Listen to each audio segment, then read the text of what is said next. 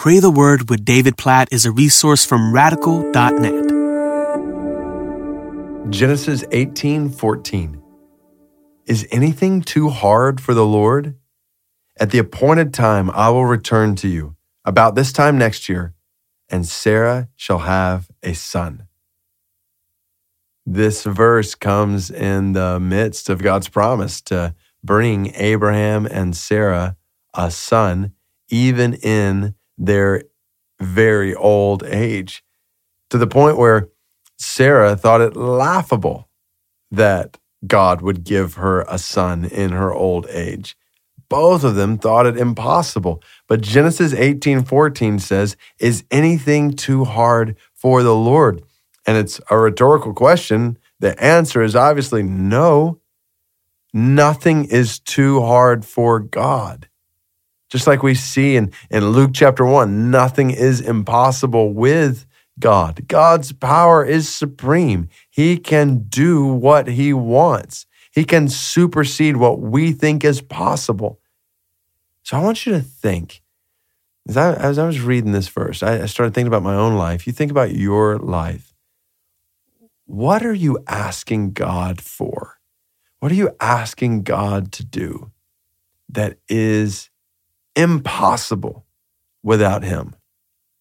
Like, are we praying like that? Are you praying like that for things? Are you asking God to see Him move in ways that make no sense? Maybe you've been praying for something for a long time and you've almost given up on praying for that person or praying for this or that thing to actually happen. And I just want to encourage you to have renewed faith today that nothing is too hard for the Lord. Now, that doesn't mean that everything we say before God, ask of God, is then guaranteed because nothing is too hard for Him.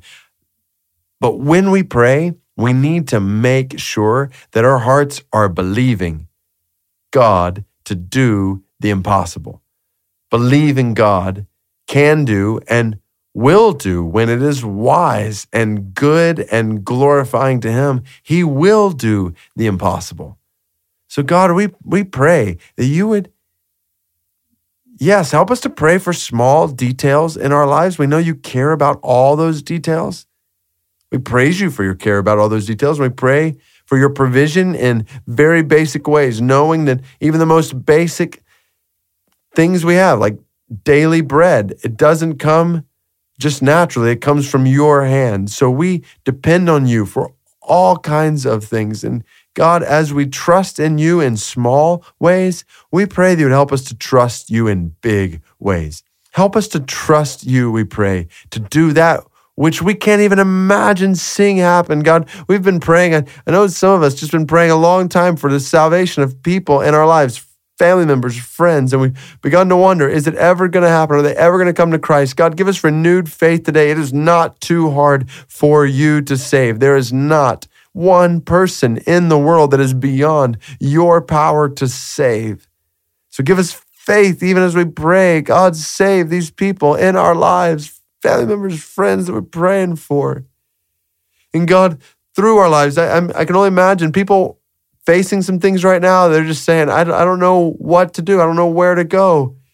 God, help us to go to you. We come to you right now and we ask you to do that which only you can do. We God, we ask for, for displays of your, yes, natural power in a sense, what seems natural to us, but what is coming from you, and then supernatural power in ways that supersede what can be explained even naturally. God, we, we praise you as the Lord for whom nothing is too hard. And so we trust in you, the omnipotent God who rules and reigns over everything. Show your power in fulfillment of your promises. Show your goodness for your glory in ways that increase our faith in your ability to do all things. In Jesus' name we pray. Amen.